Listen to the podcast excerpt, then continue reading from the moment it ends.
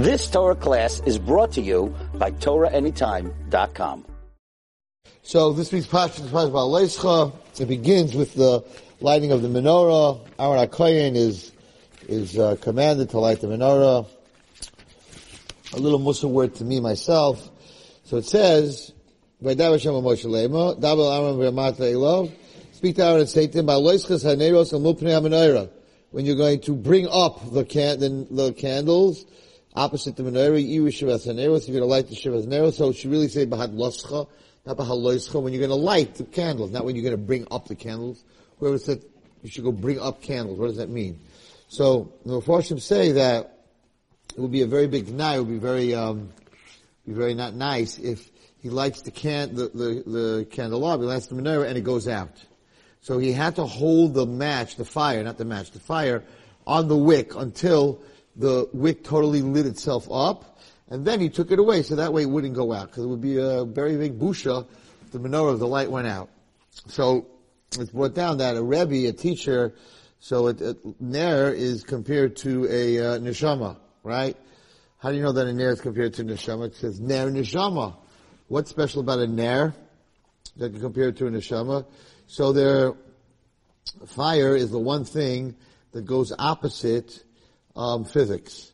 Because in this world we know you have um, um, gravity. Gravity pushes everything down, right? When you go to space, everything floats. In this world, gravity pushes everything down. A candle, right? It's always going up, not being pushed down, going up. This water is not going up. The bottle's not going up. My paper's not going up. The desk is not going up. If I lit a, if I, I should have brought a match tonight. If I lit a candle, the flame is always going up. It's going opposite gravity. Okay? If you take the candle and you turn it over, it's still going up. It's not gonna, you're never gonna, it's not gonna face down if it's real. It's not gonna face down. It's gonna, it's gonna end up burning your hand. It's gonna end up going up. So, fire defies a lot of the properties in physics. It defies gravity. On top of that, one of the theories in physics is the theory of displacement. What is the theory of displacement? That means, oh, perfect. See, we're all prepared. That means if I displace half this cup of water, this will become less. Okay? So if this was full of sand, and I took, and I want to make this cup half a sand, then displacement. You take from one, put it in another, the original one loses volume. It's a theory in physics. It's true. It's a fact. In anything, that if you have tissues and you have 50 tissues, you take out 25 tissues to put in another box. The first box is only going to have 25 tissues. So that's called the theory of displacement. The one thing that fights the theory of displacement, that's an element. I'm not giving you a, a class in physics. I'm not trying to show you that I'm smart. I just prepare for the share. I'm not. I don't know much about physics, right? But what are the what are the things that's an element? Fire, right? if you take a candle and you light a thousand candles from it, the original candle loses no fire. So it goes against the theory of displacement. You could, in fact, you could take a spark of fire and light up a million acres of woods, make a fire. So the, the, the original could be smaller than the final. You understand? So, so fire is the one thing that does not have the theory of displacement. You can light, light, light, light, light, light from now forever, a million lights or two million lights, and the first light's still gonna have the same amount of light. So that's, everybody, a neshama. A neshama is always pulling up. It always, it defies gravity. It's always reaching for Shemayim. It's always pulling up. It always wants to be connected to Shemayim. At the same time, you can teach Torah to a million people, and it's totally against the theory because when a person teaches Torah, he ends up learning more than he gives. I can tell you, there are times I've come to give a shir. In fact, last night I had a very beautiful Dvar Torah that I'm going to say tonight.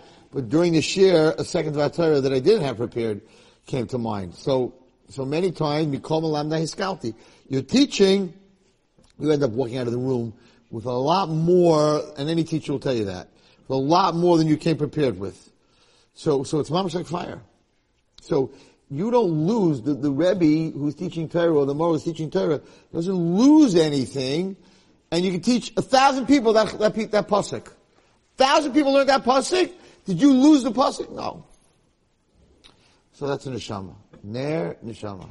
This is a very beautiful Torah. When you help someone else, when you light a candle, when you help another neshama, you, you gotta stick with them till you see their growth.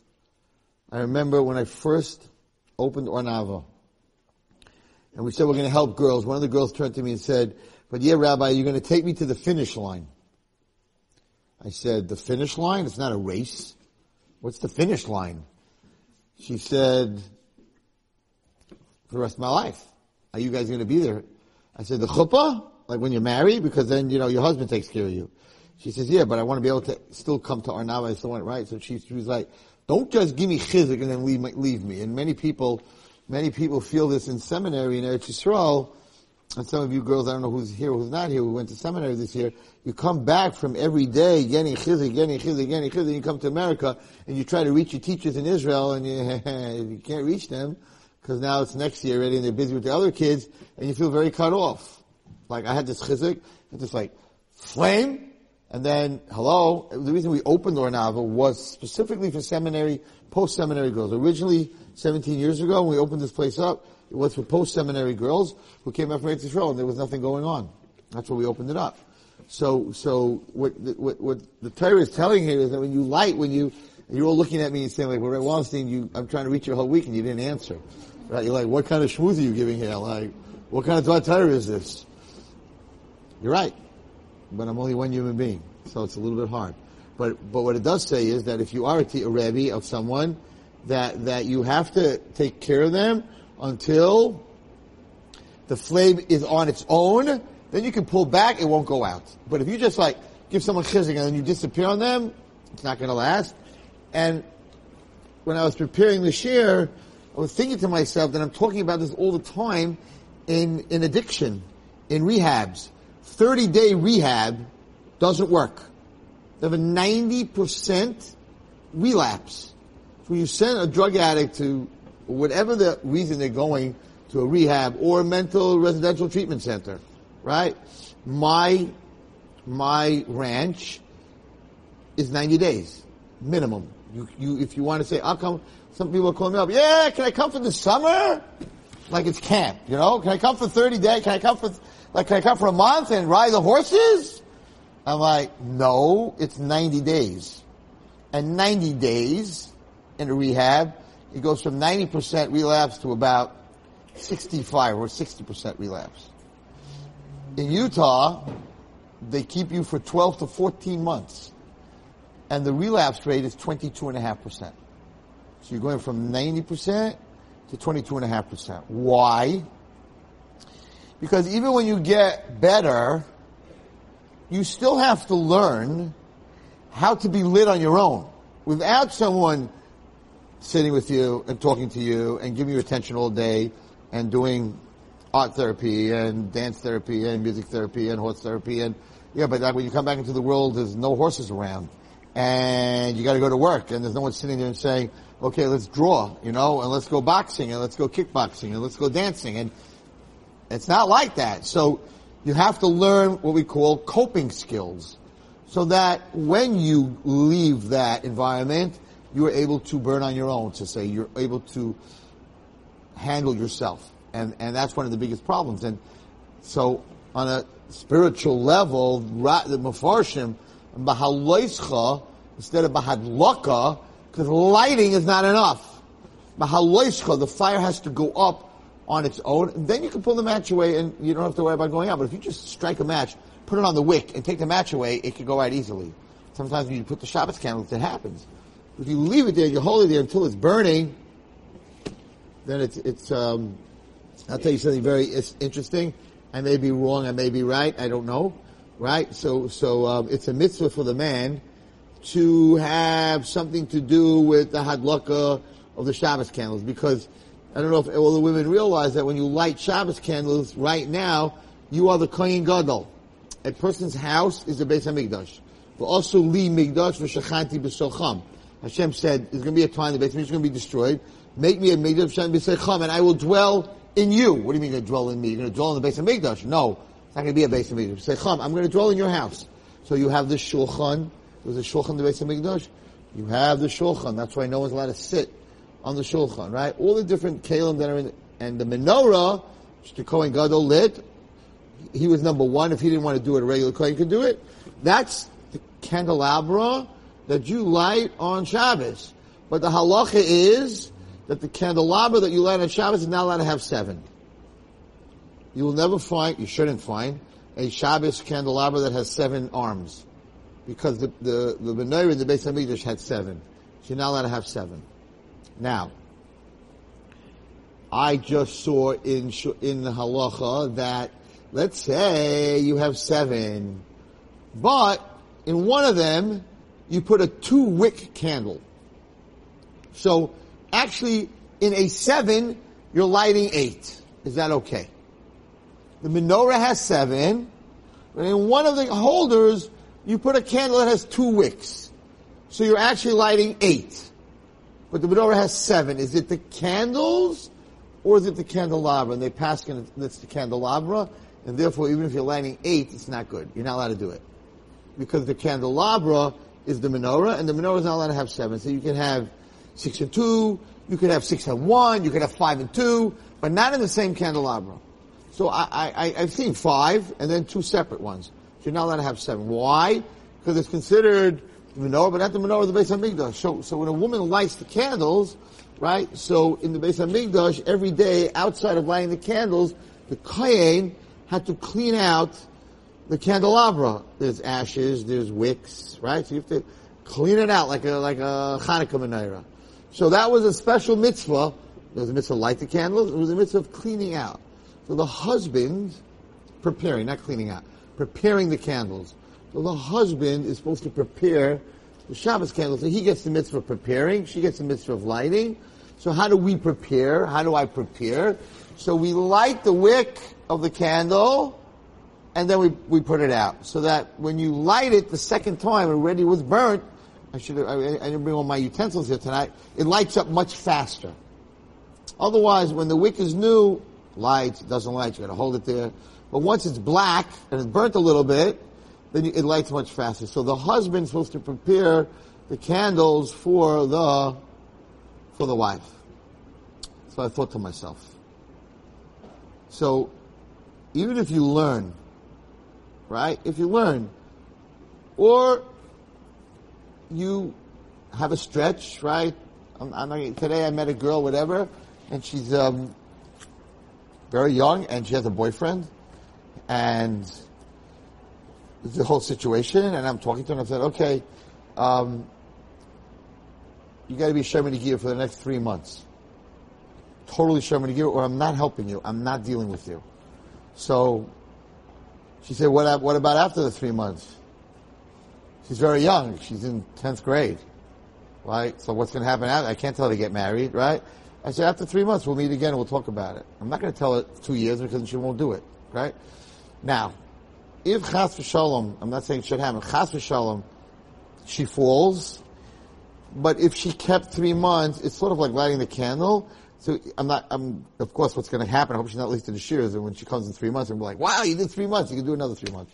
You don't tell someone that you go to rehab for three years. They're not going. You tell them you're going for 30 days. After 30 days, maybe we can stay another 30 days. You don't, you don't give a person such a huge mountain, but, but we find that if, if someone was able to stop something for a while, so it's sort of like light, so even if the, if it goes out, to light it again is much easier. In your midos also. If you're, you're working on something, I'm not, listening to Goyish music for, for three months, for, for three, for, when I was in Eretz Yisrael, I'm not listening to any Goyish music. You want to you come back and you start listening to Goyish music, right? To stop it will be much easier than the first time you had to stop it. It's sort of like the candle that's prepared. Because you did it already, it's much easier to light up. So that's part of growth. And, you know, it says that a tzaddik falls seven times, whatever it is, but that's part of it. We're gonna, we're gonna learn something very interesting tonight about this. Anyway, so, so, that's why it's called, it's called Bahaloischa, not Hadlaka. Because it wasn't good enough to light it. You have to wait until it goes up. And once you see it goes up, then, then, then it's holding long enough. And therefore, yeah, it's, it's, it's a Rebbe's job to give the coping skills to the person to be able to stand on their own. The problem today is that, that you know, you, you can't, you, you have to learn how to stand on your own because holding a child their whole life, they're never learn how to walk. You gotta let them go. When you let them go, they fall and they get a little bit hurt and they cry. But in the end, they're able to walk. When you teach a child how to ride a bicycle, his knees or her knees are going to get scraped or they're going to ride into a tree or into a bunch of bushes and fall in a bunch of thorn bushes and they're going to cry.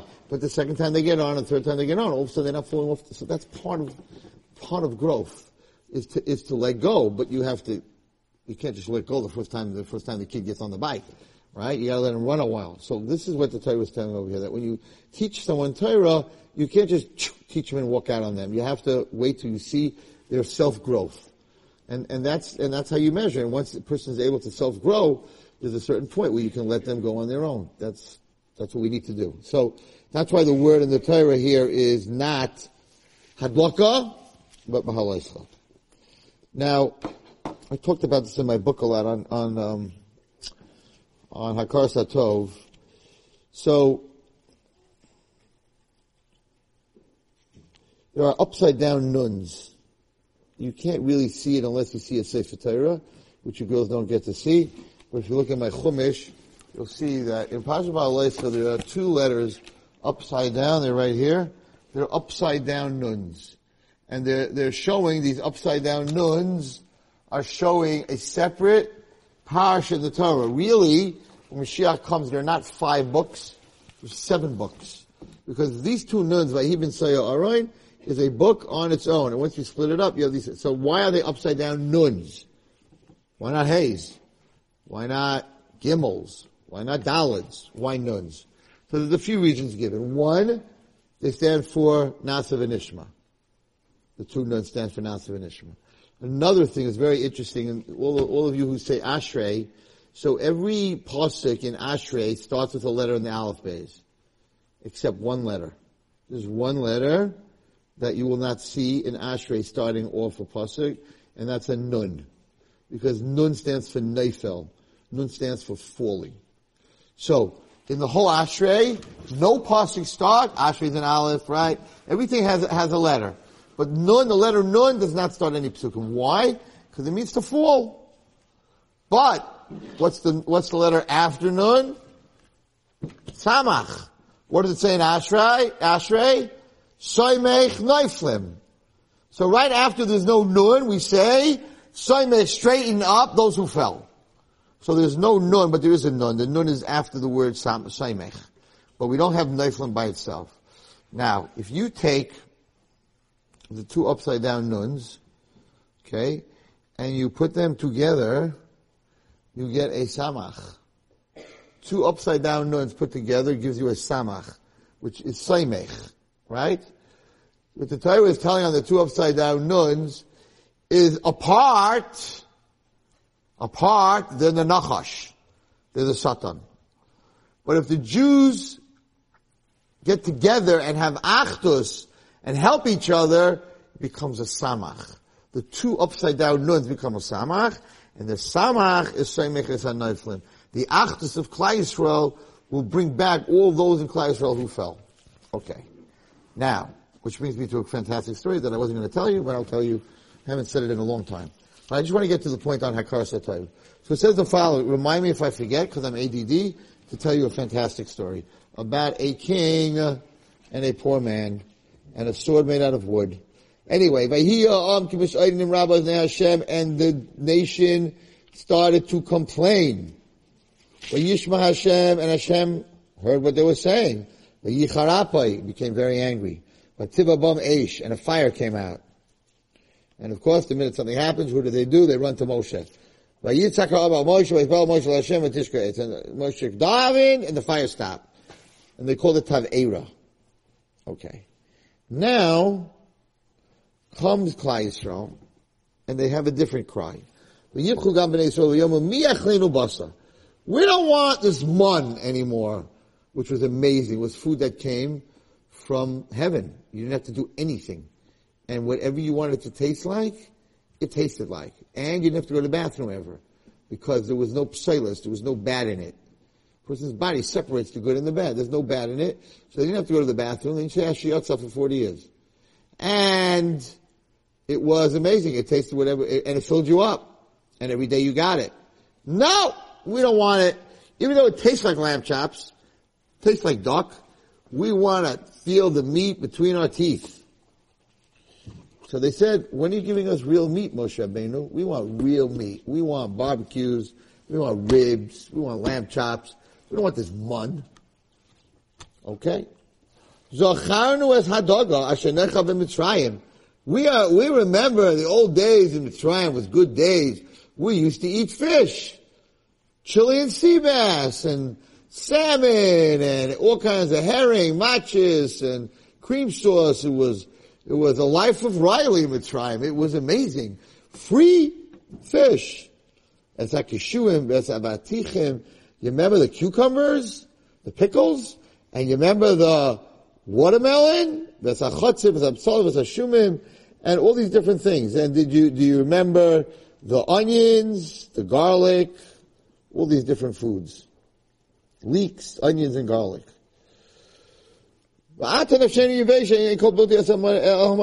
And now, we're dried up. It's nothing. We have nothing to anticipate in life. There's nothing, girls, to anticipate in life, said Israel, but the mun. What a boring life. Kafui Toiv. Because Baruch Hu was very upset. Yicharav Hashem Ma'oid, doesn't usually say that. Hashem was very upset because there's nothing that makes God more angry than an ingrate, than a person who doesn't have gratitude.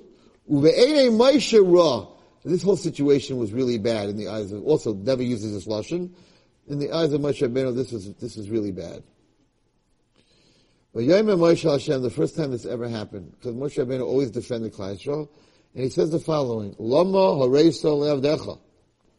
Why did you do this to me, Hashem? Why did you make me so miserable? And how come you don't like me? Why did you put these people on my back? Rabbeinu never talked like that. But he could not handle ingrates. Kafri type. You're scared? that the, that the Egyptians are going to kill you? No problem. You're scared? You have no water? No problem. You want meat? Right? Even though we're giving you man? No problem. Don't tell me that in Mitzrayim it was better. Cause they didn't get fish in Mitzrayim. They didn't even get straw, says Rashi. They didn't even get straw in Mitzrayim. What are you talking about? You got fish and water. Sounds like there was a big party camp party. Fish and watermelon and leaf. Oh! They were being beaten. Their kids were being thrown into the Nile. The kids were being put in the wall. And now you're telling me, like, oh, Mitzrayim was great. We don't like this. We, we, we so that was what made Moshe Rabbeinu very upset. You're scared. You want water. No problem. But you're ingrates. You're complaining about what I gave. What, what, you're complaining about what you're getting, the mud. Okay. So now Moshe Rabbeinu says something very interesting. He says, Hanoichi Harisi is Kol Amazeh. Am I Noichi to? He said, did I conceive these, this cloud, this nation? Are they my, did I give birth to them? Are these my children? Did I give birth to them? That you're telling me that I have to carry this nation like a woman who is nursing her child, because he's so as a yainite, like a woman who's carrying her child and nursing her him or her, al hadama we saw. My only bustle said, where am I, where am I going to get meat from these people? I don't got no meat out here. Girls, did they have meat? Did they have meat in the midbar? Had a crazy amount of meat. They came out of Mitzrayim with goats and sheep and they had a compact, they had plenty of meat. No, no, no, no. They didn't want to use their stuff. So the whole thing was just to complain. You've got meat, you can have lamb chops, you can have goat chops, you can have cow chops, you can have ox chops, you can have whatever you want. What are you complaining about? Go shecht your animals. No. That's not, they, were, they weren't going there. So the question is, it's a chutzpah. Moshe Rabbeinu was saying to Hashem, did I conceive these, did I conceive Klaishro? Are they my children? Are you asking a question? Are you asking Hashem a question? Are they your children? You think Hashem doesn't know who your children are? You think Hashem doesn't know that they're not your children? What is he saying? What is he saying? It's like someone came up to me and says like, so how come you're not taking care of the, you know, Ohr Naava girls, you know, how come you're not, uh, paying all their rents? Like, why aren't you paying all their rents, you know, all the apartments that they're in? Rabbi Wallerstein, you should be paying their rent. And how come you didn't get every girl a car? Like, come on. And why'd you pay their tuition? And how come you didn't, you know, you're not, you're not paying the Israeli trip? I'm like, are these my kids? I mean, I like them and I'm teaching them, but I'm not paying their, their rent. I didn't give birth to them. They're not my daughters. Right? So like, would that be a little bit of a chutzpah to say that to Hashem? Of course we know. First, like, I know they're not your daughters. So what's going on over here? Shabbat was telling Hashem, I, I gave birth to them? Like, God, I didn't give birth to them. What is he saying? Fantastic, amazing Vatera. If you leave with this for Shabbos, this is worth everything. Rabbeinu wasn't a mechutzif. That's someone that's talked to Hashem mechutzif. What was he saying to Hashem? What was he saying to us? He was saying to us, I should take care of them? I should take care of them? When they're coming to me and complaining and they're ingratitude and they're a bunch of ingrates and they're making up stories about stuff in Mitzrayim that never even happened, I should take care of them? Are they my children? Well, Moshe Rabbeinu was saying, but if they were my children, I'd have to take care of them. The reason he's telling Hashem, I don't have to take care of them, are they my children? They're not my children. What he's saying to all of us is, but if they are your children, and they're ingrates, and they're making up stories, and they're wrong, and they're bad, but if they're your children, you gotta take care of them. He's only saying to Hashem, I don't have to take care of them, because they're not my children. But if they were my children, different story. So that's what he was telling us. Yeah, if you have a kid, it's an ingrate, doesn't appreciate anything, making up stories, all their stuff, right? So if it's not your children, your child, you can say, listen, what do you want from me? But, but Moshe Ben was saying, did I give birth? Did I conceive this child? Did I give birth? No, I didn't. So I'm not responsible. But if I would have, I'd be responsible. So that's what he's telling us. But what is he telling Hashem? He's telling Hashem, did I conceive them? Did I give birth to them? Are they my children? I'm not responsible to take care of this, but they're your children. So you are. That's what he was telling Hashem. Are they my children? Did I cons- no, they're not my children. So I don't have to carry them on my back. But you, Hashem, Bana Matam Hashem, we're his children. You gotta take care of them, Hashem. So I don't, I can't take care of them, but they're your children. So Moshe Rabbeinu was talking to us as parents, that if they were my children, I would have to deal with this. And he was talking to HaKadosh Baruch and saying, they're not my children, I didn't conceive them, but you conceived them, and they're your children, and therefore, you have to forgive them, even though they're being really bad, and really being ingrates, and they're not appreciative of anything, and they're complaining about what you're doing for them, and they're saying that, that the Mitzrayim was amazing, right? You gotta take care of them. So it's a fantastic thing that Moshe Rabbeinu was saying over here. Lesson to us, and he was talking to HaKadosh Baruch. Now, you know, every time I give a share, something happens on that day. Rabbi, Pesach Cohen said, I don't understand. How do you give a different share every week? Like, first of all, I wait two years and I give it over anyway, but whatever. He says, you have so many, as I said, because every day, I don't know, every time I go to speak, something happens. So, on my way out of my office today, my son-in-law came over to me and he said, I want to tell you something I heard, He said over in Rav Nachman's name. Because today is actually, my father, Shalom, passed away 20 years ago but June 19th is his birthday. So in the office, we were saying that if he was alive, he'd be 88. He died at 67, 21 years ago, but he was born in 1931, June 19th, 1931. So we're talking in the, in the, in the office about birthday, and he would have been 88. Okay, so he didn't make it to 88. But anyway, so because we're talking about birthdays, my son-in-law said, I have to tell you something that I heard over from Rav Nachman, which you must tell everybody. It's so, it's so unbelievable. And I want to quote what he said. We were talking about birthdays. This is to everybody. The day you were born, each one of us, the day that you were born, your birthday, was the day God decided that the world can't exist without you. Wow. Again, the day you were born was the day God decided, Hashem decided, that the world can't exist without you because if it could, you wouldn't have been born. So now, on that subject, that's a huge subject. Okay, that's huge. That's a huge chizik and a huge responsibility.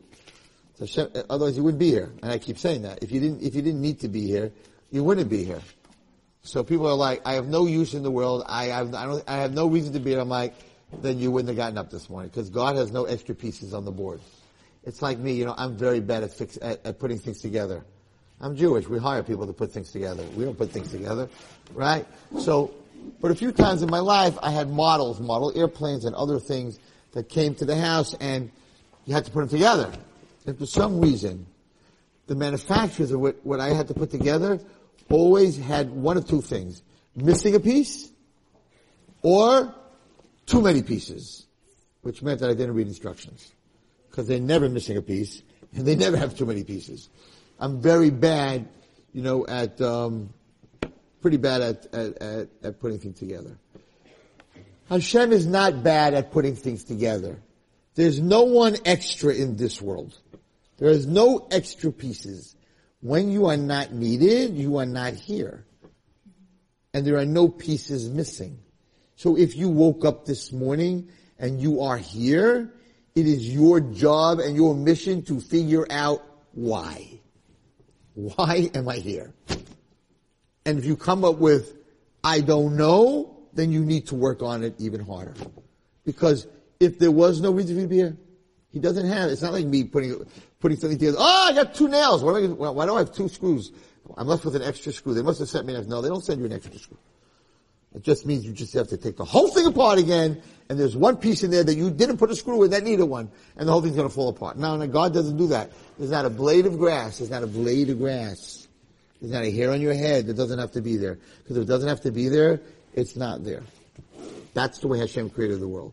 So yes, the day you were born, it means that the world could not exist without you, and that's why in Breslov and in Lubavitch, birthdays are very, very big. Very, very big. Lubavitch, they made, the, the, the Rebbe used to make a tish, whatever. It's a very, very big day because that day you came into the world and that piece that was missing is you. Godless. But you have to do ishtadlus. You can't just sit and say, okay, then if I'm necessary, then I'm just going to sit on my bed and, you know, Hashem's going to tell me why I'm necessary. You got to go out and figure out what are you good at. You know, what are you good at? I said this. I said this a while ago, and I just said it because there's never a girl that's very sick right now. She's on life support. She's brain dead. She's on life support. Whatever. Very sad story. Very very sad story. So there was a whole talk about it. There were people talking whatever, and I said that. So they said like they don't understand the halacha that you know if you're brain dead and you know why just let us sit there in all these machines and and I said that, that, that, that even a person who's brain dead, a person who's on all these machines, they also have a reason to be in this world, or they wouldn't be here. They would also be gone. And, and sometimes the reason is that people should come visit them and do the mitzvah, or say Tehillim. And say Tehillim for that person to get better. Okay, so that's, that's, you're here for a reason. That, that person's causing you to say Tehillim, or thousands of people saying Tehillim. And people are coming to visit and they're being Mavakachel, which is a very big mitzvah. So through them they're getting a mitzvah. There's nothing extra, girls. There's nothing extra. And maybe, it's a little deeper than I'm about to say, but maybe that's why suicide is such a terrible thing. Because you're taking a piece out of the world that still should be there. So you're throwing the whole thing off. What do you mean? What do you mean you're throwing the whole thing off? How could you throw Hashem's whole thing off? Whatever is not, whatever, he'll fi- he knows how to fix it, right? But that person who's supposed to be here when they remove themselves, right, on purpose, to remove themselves from the world, not because they have mental illness or whatever it is. They're like, Hashem, I am taking my life because you don't control life. The suicide that, that the Torah talks about, that's such a big Avera, is not someone who's depressed and anxious and, and on drugs and, and, and, and, and depressed. It's a person who's an apikoros, who gets up on a mountain, who gets up and says, I'm normal, I'm fine, but you are not going to run, God. You don't, you think you run the world? I'm going to show you I could run the world and I'm going to do something that you can't stop me from doing. It's an apikorsis. That's the suicide that the Torah talks about. That's a very bad thing. I mean, altogether, it's not a good thing. Don't get me wrong, but that's what it's talking about. Not someone who's depressed and in a very bad place and can't take the pain anymore. That's not what it's talking about. It's talking about a person who gets up and says, "I'm going against you, Hakadosh Baruch I'm going against you, and I'm going to show you. You give life, I could take life. I'm just as big as you are. That's an apikoros. That's that's an avera. That's a huge avera. Anyway, let's let's so so so there, there's, yeah, there's a there's a piece missing when a person leaves this world and they're supposed to be in this world. You're, you're an important piece. What that piece is, yeah, you have to figure it out. But there's a reason you're here. And there's not, you don't get up in the morning if you're not supposed to be here. Guaranteed, you don't get up in the morning. A lot of people don't get up in the morning. They're not, they don't need to be here anymore. They're in the next world. They're in the next world. So, But you have to, you have to do something. You can't just sit there. I want to read you something from the Medrash on Shir HaShirim, which is a fantastic story. And he says a story like this. When they were building the Beit HaMikdash, there was a very, very, very, very poor person. Rav Chanina. His name was Chanina. So he saw, he had no money, and he saw that people in his town were going to the Beis HaMikdash, and they were bringing sacrifices, oilos and shlamim. He said, kula malam shlamim. Everyone's bringing korbanos to Yerushalayim. Vani eno malaklum. And I'm not going to bring anything to Yerushalayim? Ma so what did he do? Miyad he went to the desert outside his house, outside his city, and he saw a huge boulder, huge boulder. He, um, he chiseled it till he made it square, like a brick.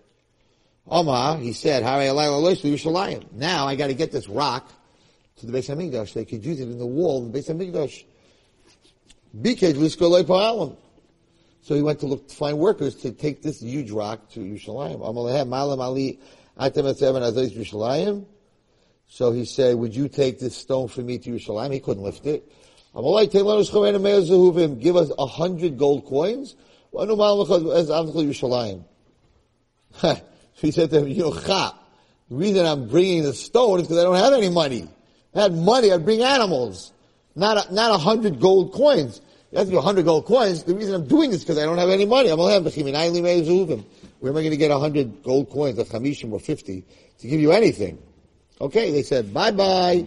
You ain't got the money. We're not doing it. So Hashem saw that this person wanted so badly to bring something to Yerushalayim for him, for Hashem. So he sent Chamisha Malachim. He sent them five angels, with the Bnei Adam, disguised as humans like the angels who came to Abraham Avinu. Amrulo, they said to him, Rebbe, hey Rabbi, take a little chamisha slum. Give us five pennies. Not, not, not 50 gold or 100 gold. Just give us five cents. And we'll take your stone to Yerushalayim. So they were angels, and they said, again, you gotta have some flus in the game. So you gotta give us five pennies. Could have done it for free, they're angels. But they said much more than that. And this is a very important lesson for everyone. Ubelvad said these five angels, look, he didn't know they were angels, he thought they were humans. On one condition, we'll take this stone to Yerushalayim. Shetitein yadcha imanu. You put your hand with us underneath the stone. He put his hand underneath the stone. He had no power to lift it. Nothing. It was a boulder. And in one second, they were in Yerushalayim. Strange. He just put his hand under the boulder and he was in Yerushalayim. He wanted to pay them the five pennies. He had five pennies. He couldn't find them. They were gone. They did their job. They were gone. He didn't know what to do because he was a tzaddik and he owed these guys money. And now what is he going to do? It's it's geneiva. How's he going to give the stone if the guys who brought it there he stole from? So he went to Beis Din in the Lishkas Yasharis. It seems to be us, Rabbi. After looking at your stone, no human beings could have carried that stone. It seems to be that God sent angels. And, um, they brought the stone to Yerushalayim. Miyad, immediately, Nasan Lechachamim, he took the five cents out, he gave it to the judges, Shehiskei Hamalachim, that he, that he was going to pay these angels, and they gave it to Tzedakah. Why did I tell you this story? I tell you this story because there's an expectation in this generation that everyone has to do everything for you. Even when Hashem sends His help, He sent five angels. Even when He sends His help, the angels knew that the stone won't move unless the rabbi puts his hand on the stone. You have to do something. You can't just sit back and do nothing. Can you lift the stone? No. Can you really find yourself a shidduch? No. No, only Hashem can find you a shidduch. But you have to try. You can't just sit back and do nothing. So they said, put your hand and pay a little bit. You have to have flus in the game. You have flus in the game, HaKadosh Baruch will do miracles. But if you have no flus in the game, they didn't need him. It's a joke that he put his hand under the stone. They didn't need him at all. Yes, because you have to put your hand under the stone. You have to help. You have to help. You can't expect your therapist to help you, and your rabbi to help you, and everybody to help you. If you don't want to help yourself, you gotta help yourself. Then your rabbi and whatever, whatever you need to help you can help you. But if you want to sit there and not put your hand under the stone, the stone's not gonna move.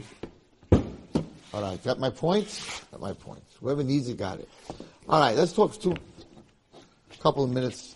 a little scary, but let's talk a little bit about Mashiach. Been a subject that's uh, been discussed this week, and I'd like to tell you some happy stuff and some scary stuff. So this is a Medrash Rabbah in Parshas Bo. And he says, Mashiach, what's gonna be? What's gonna be when Mashiach comes and there's a new world? There are ten new things that are going to happen when Hashem brings Mashiach in the next world. What, uh, what, what, what, what will it be? There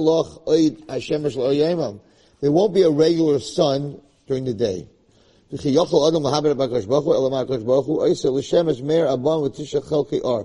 going to be this R that God hid in the beginning of the world that underneath this sunlight, this, this sunlight, or whatever you want to call it, nothing will wilt, nothing will get old. People will not get old, nothing will die, nothing will rot.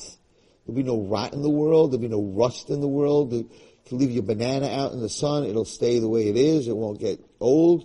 Nothing is going to get old. And uh, the the light of the moon will be like the light of the sun. I don't understand what that means exactly, because it means there's no night. Can you sleep when there's no night? But isn't it much um, not such a restful sleep in the light, right? And the sun will have another unbelievable power. The sun, uh, Hashem, afilu adam chayla, no matter a person gets sick with any sickness, because Baruch Hu Hashemesh, Hashem was goizer to the sun, umarape, it will heal any, and anyone under this sun will be healed. No, no one's asking me the question? How would you get sick? Why do I need the sun to heal me? After Mashiach, nobody's supposed to get sick. Could this mean that the people who are, who are living at the time of Mashiach and they're sick and the sun will come out and will heal them? In other words, not the, not the Tchias Mason, but the regular, the regular person would be.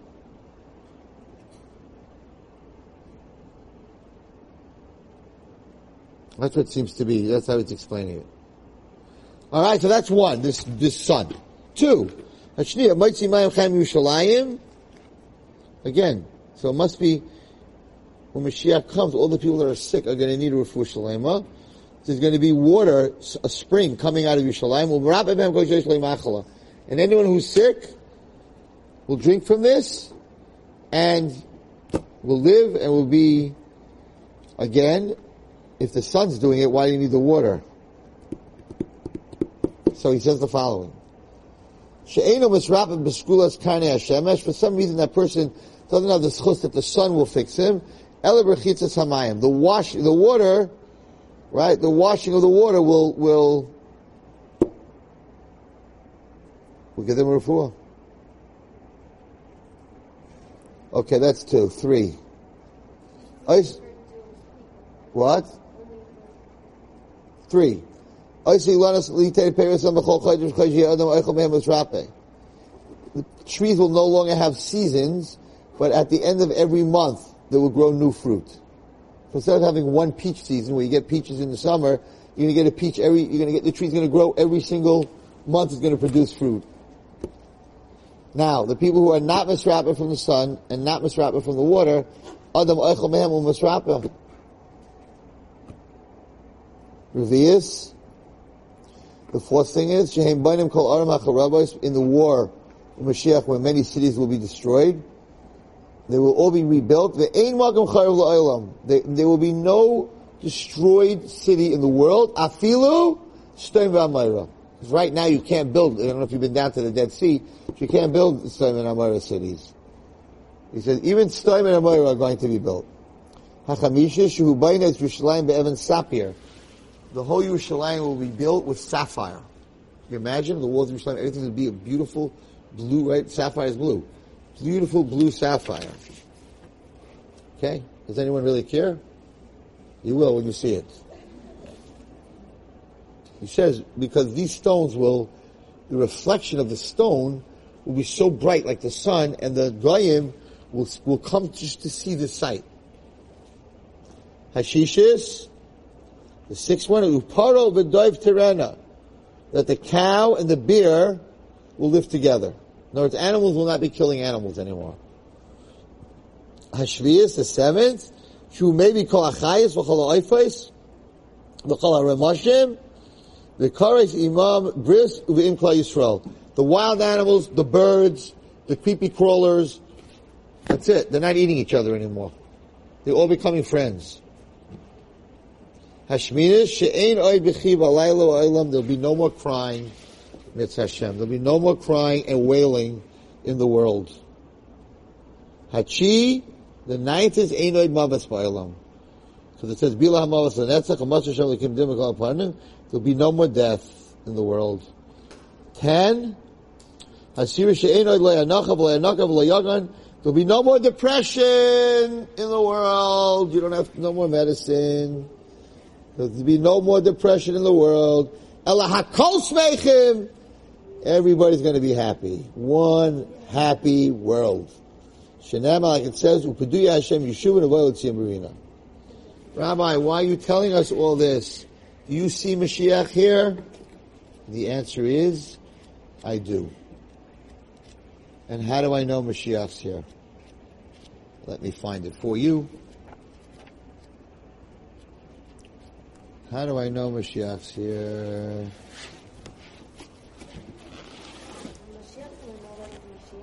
When he's 40. The, the, the, it's a Zayah. The Zayah says when he's 40, it happened already. He's past, he's already 40. He's 40, he's going to be in a cave, there's going to be a fire, whatever it is. It's going to be revealed that he's Mashiach. Mashiach is now in the other world. He's not here. He's in Gan Eden. Whether Gan Eden Tachton, Gan Eden whatever, it's all Kabbalah stuff, whatever it is. But it says there's a huge, a huge castle, whatever that means. And Hashem is there, and a very broken poor man sits there too. And who's the broken poor man? Is Mashiach. Because it says when Mashiach comes, there'll be a poor man on a donkey. So he's, he did that already. He went through that already. He knows who he is. He does know who he is. Now, hey, Wallerstein, you can't, you can't get up and say, that you know there's two Mashiachs. Mashiach ben Yosef, Mashiach ben Yosef, and Mashiach ben David. Mashiach ben Yosef is going to get killed. In the war before, before Mashiach ben David, Mashiach ben Yosef is going to get killed. The whole world is going to be against us, and he's going to get killed. And Mashiach ben David is then going to come and he's going to save us. Hashem is going to save us, but Mashiach ben David. Mashiach ben David's name in the Gemara says Menachem and he's born on Tisha B'Av. Okay? And Rabbi Wallstein is, Rabbi Wallerstein, Baruch Hashem, I'm not a bal guy, but a big shot. Rabbi Wallerstein knows 100%, 1 billion percent, 1 trillion percent that he's not Mashiach. So I am not Mashiach. How do I know I'm not Mashiach? Because I'm a Kayan. Mashiach comes from Yehuda. And Kohanim come from Levi. So, question is, if you were given a choice to be a Kohen or Mashiach, what would you choose? My father would have choose Kain for sure. Kain the Beis Hamikdash. So, I don't know. I'd, ha- I'd, I'd have to think about it a little bit, but all right, listen carefully. You tell me, girls, you tell me at the end of this year, you tell me at the end of this year if Mashiach's here. Okay? I'm going to tell you the symbols of the time for Mashiach, and you're going to tell me if he's here. Okay, you ready? It says the following.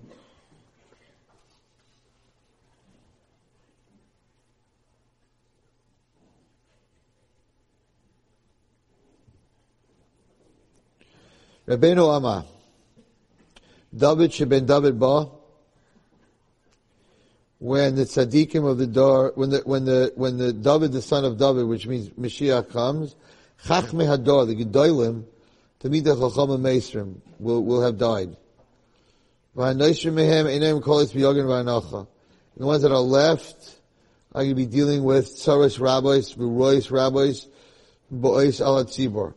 The ones that are left, the tzaddikim that are left, are going to be dealing all day with the pain, terrible pain and tsaris that's happening in the in the Klal Yisrael. And there's going to be very bad edicts against them. Okay, Amar Rav Narai. Rav Narai says, and this is why I know Mashiach's here. Dorsha ben David Bar, the generation that ben David, Mashiach's going to come. Hana'arim yalbinu panim. The young generation will be very abrasive to the older generation. The young generation will embarrass the old generation until the faces of the older generation will turn white from embarrassment. And instead of the young getting up for the old, the old will get up for the young. L'chavdam, to give them shetiskaber, because of the chutzpah of this generation which is growing. And the, the, the covet of the young people, the rakim and their emptiness. Mikol all, from any yoke, they can do whatever they want. They don't want to go to school in eighth grade, I'm not going to school do whatever I want, ma, you can't do nothing, and if you say something, I'm going to say abuse, and I'm going to call child services, and, and have a good day, and I'm going to put you in jail, man, I'll do whatever I want, give me my iPad. Yeah. Ul'umas erech kvar Hamalayim v'ol derech mehem. He says the following. Bas kama bi'ima, a daughter will have chutzpah towards her mother. Kala b'chamoiseha, a daughter-in-law will have chutzpah to her mother-in-law.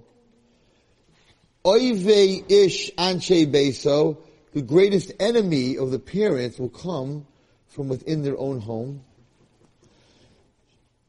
What's that mean? Shekoraba ha-chutzpah, the chutzpah in the house, shahana mecharif es the young ones will make fun of, will embarrass the older. Uben eno misbayish aviv. Children will not be embarrassed from their parents. Lahamros is piv, to open his fresh mouth. Ulacharaf oisoi, bezdakov u'maisrav. And to yell at his parents for their ways. The V'chen habas be'ima, the daughter will do this to her mother. V'hakala b'chamaisa, and the daughter-in-law will do this to her mother-in-law. V'anche bayis ish. And the people of the house, the kids of the house, instead of showing honor and love to his parents, they'll become their worst enemies. A roiv chutzpas from the chutzpah of raw hador harbe from this this generation. And this these words I'm saying before the coming of Mashiach, sheken kosev oimer, because that is what the pasuk in the Torah says. And I wrote a big wow next to it because it's exactly what's happening. And he goes on, what else is going to happen? Tahafech leminis, they will turn to atheism. Umashkam achatoi shalo, and they will follow the leaders that are making huge mistakes. They will deny the Torah that it was ever given. They'll say someone made it up. And they will deny a relationship between Klal Yisrael and God. That's what's going to happen. And this is a sign of Mashiach. You ready for this? The aim techachas, nobody in that generation will accept criticism. no rabbi will be able to get up and tell the young generation what they need to do. There'll be nobody to give discipline or criticism. Because they'll all be sinning. And if they get up to give criticism to this young generation, Amra lo, the people of that generation will say to the rabbi, Ata kamaini, what are you telling me what to do? You're just like me. And this is a sign.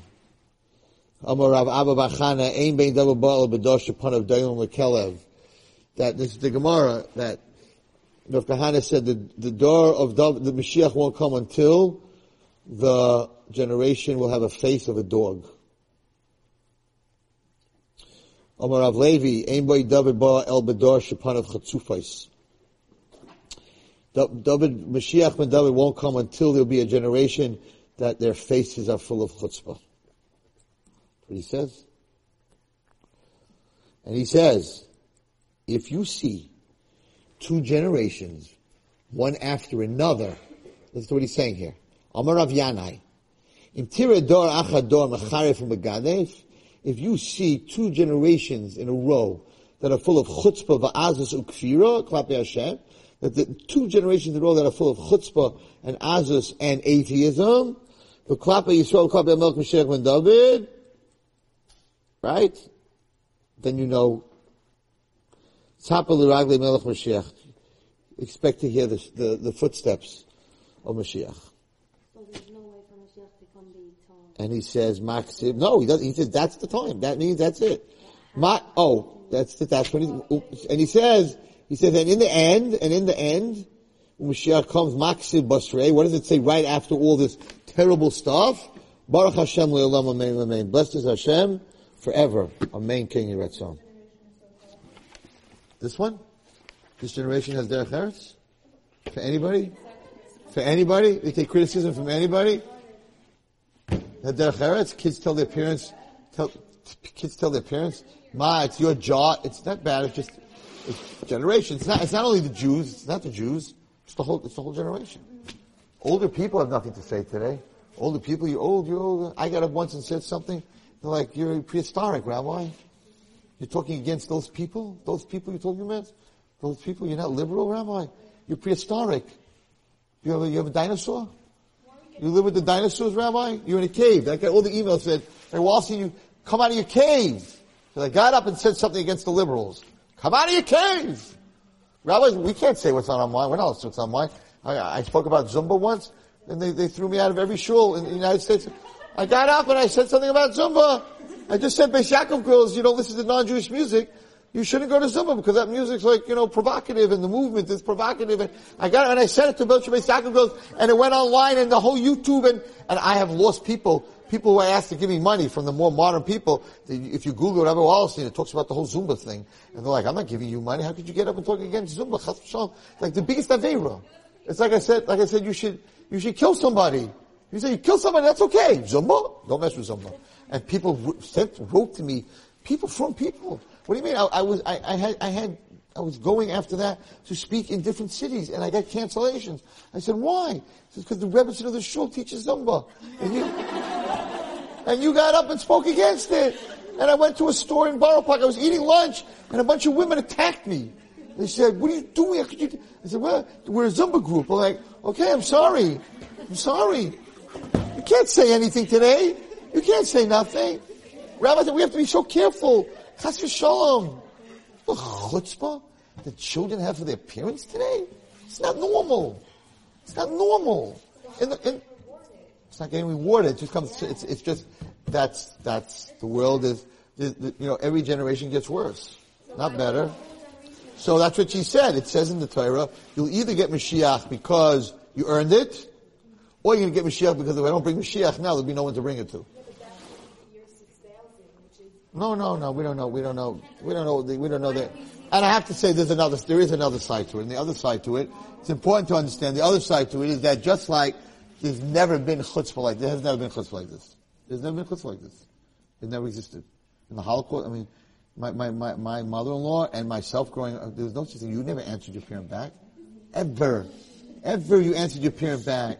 You, you, you, you, you, not a fear that they're going to beat you up. It's my father. In the despotic world, your father walks in, your mother walks in, you stand up. Right? There's a, there's a certain derech eretz for parents and for older people and for rabbis, people talking shul. The rabbi gets up to speak, to say about Torah, the whole shul's talking. Like, shut up, rabbi. We're here to enjoy your shul and eat your herring and, and, and, and, and have a kiddush club and, and have a party. Who are you? Some guy with a beard?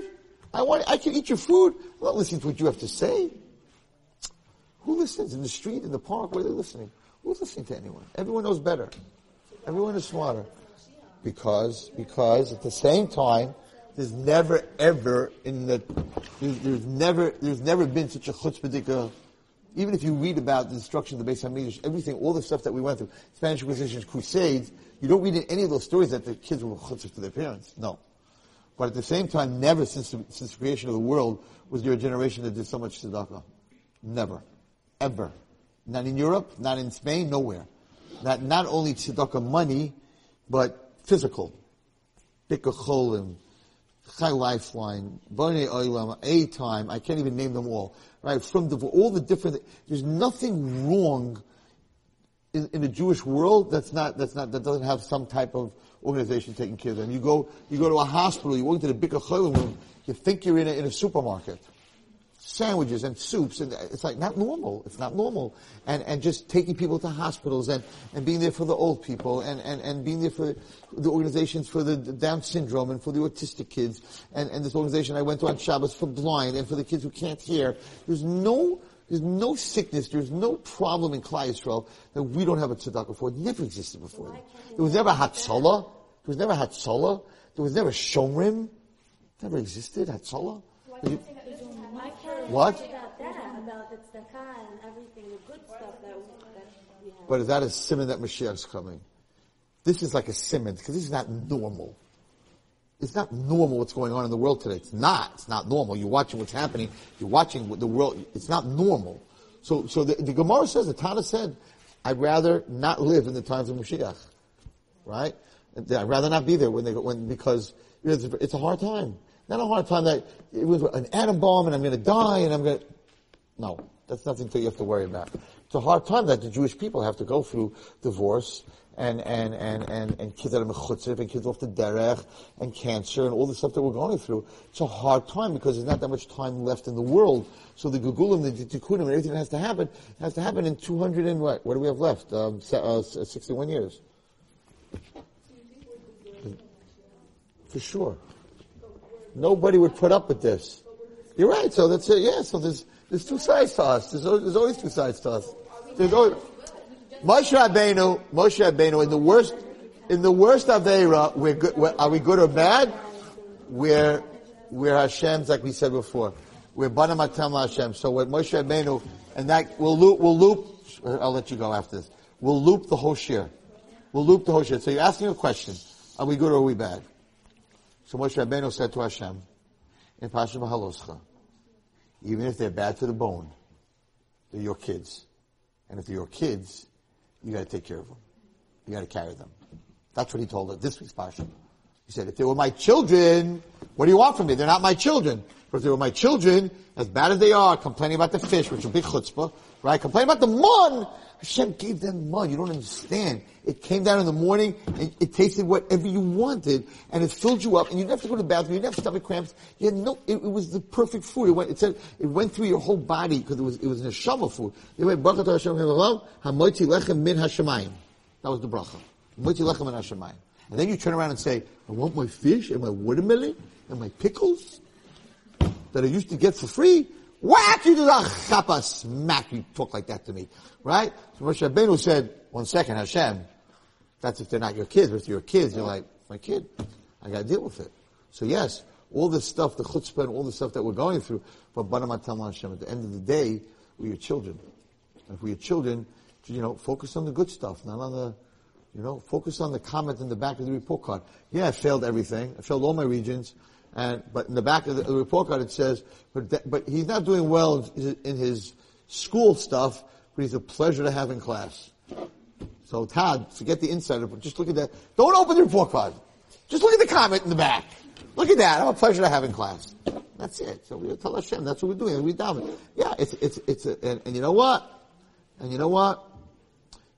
Moshe Rabbeinu's defense, and the worst Avera that we ever did was the Egel. He goes up to get the Torah, right? The Torah. You already came out of Mitzrayim, you saw all the Makkahs. You came out of Kriyas Yamsuf, you saw a crazy miracle, Hashem, right? Now you're at the ultimate point, you're getting the Torah. You prepare for it for three, you're ready, right? You're getting the Torah.